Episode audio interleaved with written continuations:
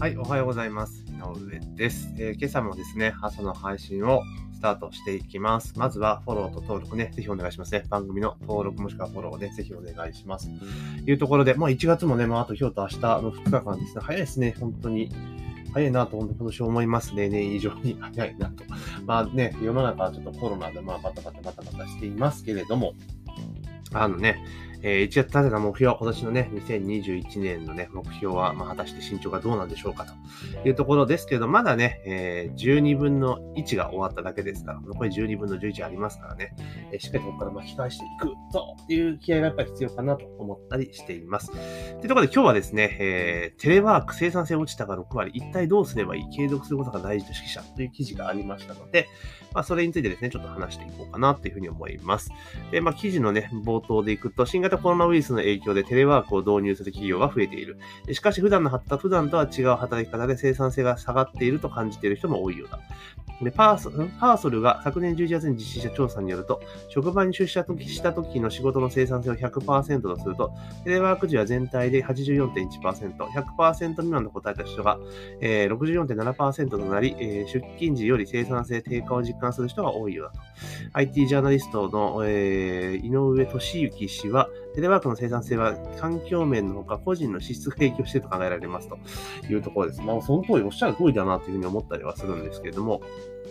で、一個例があるんですけど、えー、あの件どうなったら気軽にできないっていうのがあって、えー、出社時の雑談中はあの件どうなった時反応がすぐもらえます。しかし在宅だとメールやチャットツールなどで文章を考えて打ち込む必要があり、反応もすぐ返ってくるのは限りません。この手間や指示を反応待ちの時間を取られると感じる人も多いでしょう。これ多分あれですね、あの、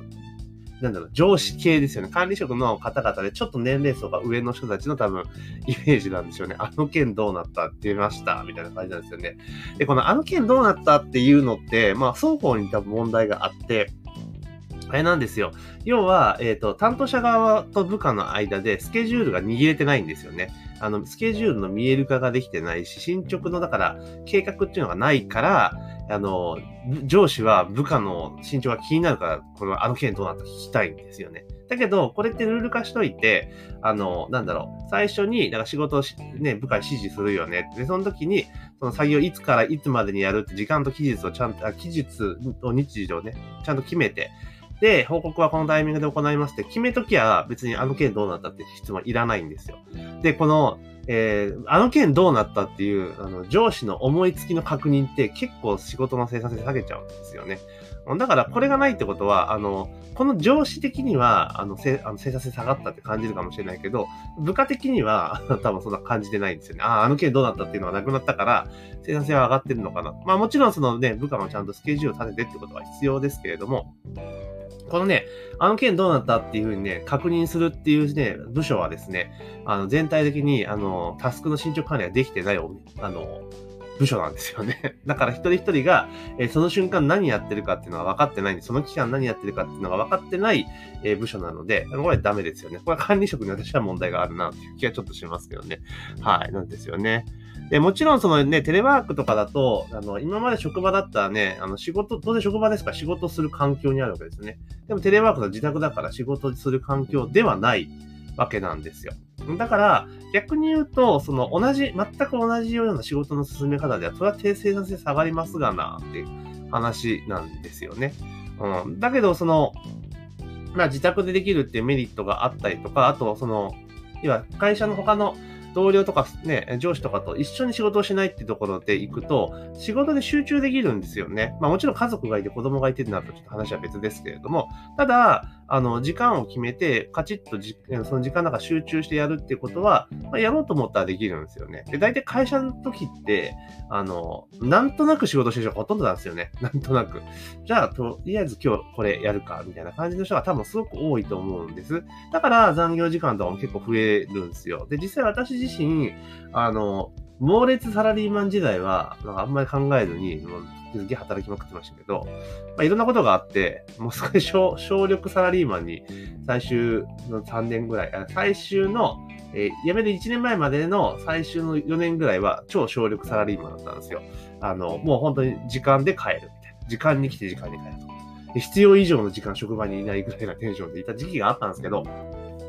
じゃあその時仕事しなかったかっていうと、その時の方が多分生産性マキシムも高かったですね。無駄がないので、えー、まあちゃんと上司と仕事のこと握ってますから、別に時間内に、えー、時間ぴったりで帰ろうがないしろ、文句は全然言われなかった。それは仕事の成果をしっかり上げていたからっていうところなんですね。うん。だからそうやってちゃんとタスクをしっかりと決めて、で、上司といつからいつまでの間に完了させると。で、報告はこのサイクルで行うっていうことで、これ部下からするとすごくメリットで、その例えば、週に1回、最初と、あの中間と週末にメールとかチャットとかで送っとけるんです。で、メールだと、結構しんどい。チャットだったら別にその、しのごの書かなくていいじゃないですか。だから進捗報告します。ここれこれこれここなってます。以上でいいわけですよね。そういうのちゃんとルール化しとけば全然 OK って話で、ちょっと話が続いちゃいましたけど、で、環境は変わっているので、本当に、あの、その、なんだろう、今までの職場でやってたのと同じやり方じゃやっぱ無理なので、まあ、ちゃんとメリハリつけて時間を決めてやる。で、例えば、すごい仕事できる人ってその日何やるかタスクリストがちゃんとあって、で、いつの、どの時間帯にやるかも多分決まってるんですよね。で、多分これ、そういう人ってテレワークになってもほぼできるんですよ。時間の組み替えができるし、で、かつ、その、逆に言うと、その、時間をコントロールできるわけじゃないですか。だから例えば、その、コアタイム決まっているっていうよりも、もう時間調整ができるから、例えば会社から9時17時で勤務してくださいねって言われたとしても、別に9時17時の間にそこにこだわる必要って別にないわけですよね。ちゃんと連絡来たら返すっていうスタンスさえ取ってれば、別に、あの、夜の18時以降に仕事したって日中別に間開けたっていいじゃないかっていうところがあると思うんですね。そんな感じでフレキシブルに対応していくっていう発想を持てば、別に問題ないんじゃないかなっていう、個人的にはそういう気がしますし、あとは、あの、要は、無駄な作業がなくなるので、あの、なんつうかな、ちゃんとルールとか決めて、しっかり、回していけば、絶対その、なんだ、会社で100かかってたものが、あの、多分60ぐらいの時間で終わるはずなんですよね。無駄なあの、会社にいるとどうしても無駄なこと多いんですよ。あの、まあ、雑談とかもちろん大事ですよ。コミュニケーションなんか大事なんだけれども、ただ、その単純に自分の仕事ってことを考えると無駄なことめっちゃ多いんですよね。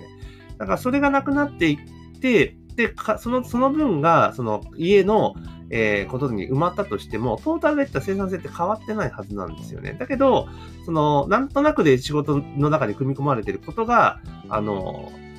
できなくなるから、だから生産性落ちたって感じているだけかなっていう気がするんですよね。だからやるべきことと、その、結局は、仕事に対するゴールっていうのは不明確なんですよ、結構。だから、これが達成できたら終了っていうところを、えー、上司が思ってることと部下が思ってることって方法一致してないんですよね。で上司は伝えたと思っても部下が理解しきってないことも普通にあるので、でちゃんと最初にゴールイメージを、えー、すり合わせをして、え着地点と最終成果物これだぞっていうのを決めて、で、えー、期日はここまでっていう風にして、スケジュール切って進めれば、多分生産性は著しく上がると思うんですよね。うん、で、個人であれば、その、その時間、要は仕事、時間じゃなくて仕事の内容としてで勝負ができるようになったら、それこそ労働時間に影響しなくなるわけですよね。だから8時間、だ8時間っていうのは会社との契約じゃないですか。うん。で、その中で会社から与えられた業務が終わってれば、別に6時間で終わったっていいと思うんですよ、日によっては。逆に言うと、日によっては10時間やったっていいと思うんですね。バランスの。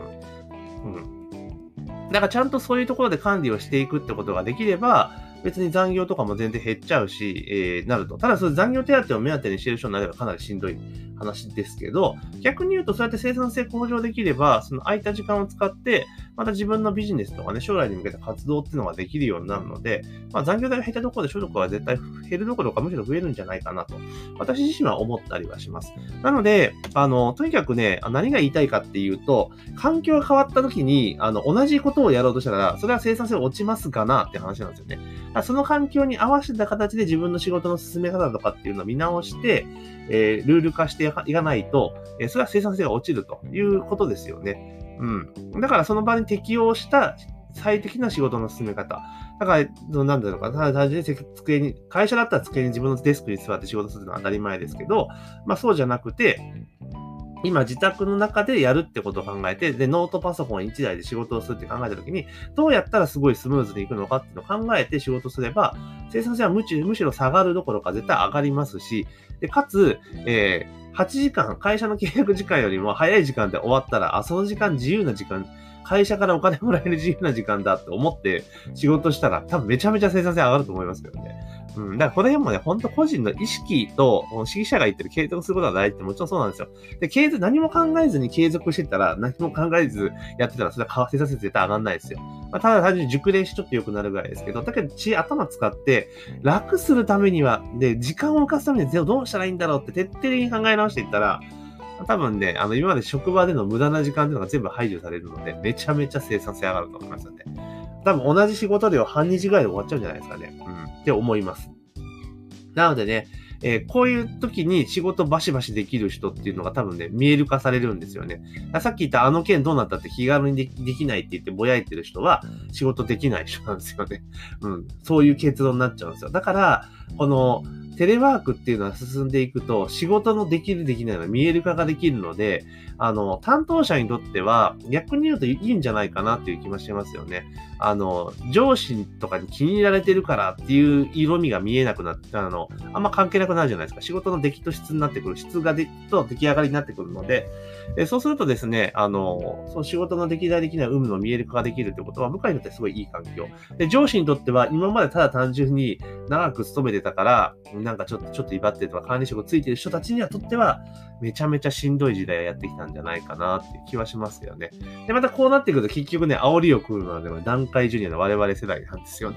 うん、だって今の20代とかってもうデジタルネイティブ世代になってるから、こういうのも絶対慣れちゃうんですよ。適応能力高いんですよね。で、30代も言うても結構もう、えー、高校生ぐらいの時から普通にこういうの、こういう環境じゃないですか。で、我々の世代って、例えば40代の中盤以降かな。今ちょうど管理職とかやって、大手企業とかで管理職をやってるような、そういう世代は、結構こういうのって、あの、得意な人は得意だけど、不得意な人めっちゃ不得意な人。ちょっと割れる世代なんですよね。だから得意な人はめちゃめちゃ多分ここからまた業績バリバリ伸ばすでしょうし、苦手な人はちょっとここからまた没落していってしまうんじゃないかなと思って、結局この、えー、子供の時に一生懸命勉強強して、いい学校入って、いい大学入って、いい学企業に就職してって言って育ってきちゃった人が、またここでも煽りを送ると。で、今ここでいいね、大手企業とか勤められてる我々の段階ジュニア世代っていうのは、ある意味就職活動を勝ち抜いた人たちじゃないですか。うん。そういう人たちがまた、ここでもまた煽りを受けるというところなので、まあ、個人的にはね、まあ、それはしょうがないのかなっていうところはありますけれども、まあ、そういった運命にあるのかなというふうに思いました。ちょっと話と出ましたけれども、なので、テレワークっていうところでいくと、まあ、もう今までと同じやり方をやったら、それは生産性落ちますと。じゃあ、その与えられた環境の中でいかにどう適応して、えー、効率を上げるかってことを一人一人意識していけば、確実に生産性は上がるんかなって気がしますよね。こういう時にテレワークに強い上司の部の部署にいたら、めちゃめちゃ生産性上がると思います。私は個人的にそう思いますね。というところです。というわけで今日はですね、えー、テレワークで生産性落ちたから6割、一体どうすればいい？継続とかが大事と指揮者というね、テレワークでのネタがありましたので、ちょっとそれについて思ったことをお話をさせていただきました。えー、ぜひね、番組の登録とね、チャンネルの、ね、登録とフォローをね、忘れずにお願いしますというところで、えー、本日の朝の配信は以上とさせていただきます。今日も一日頑張っていきましょう。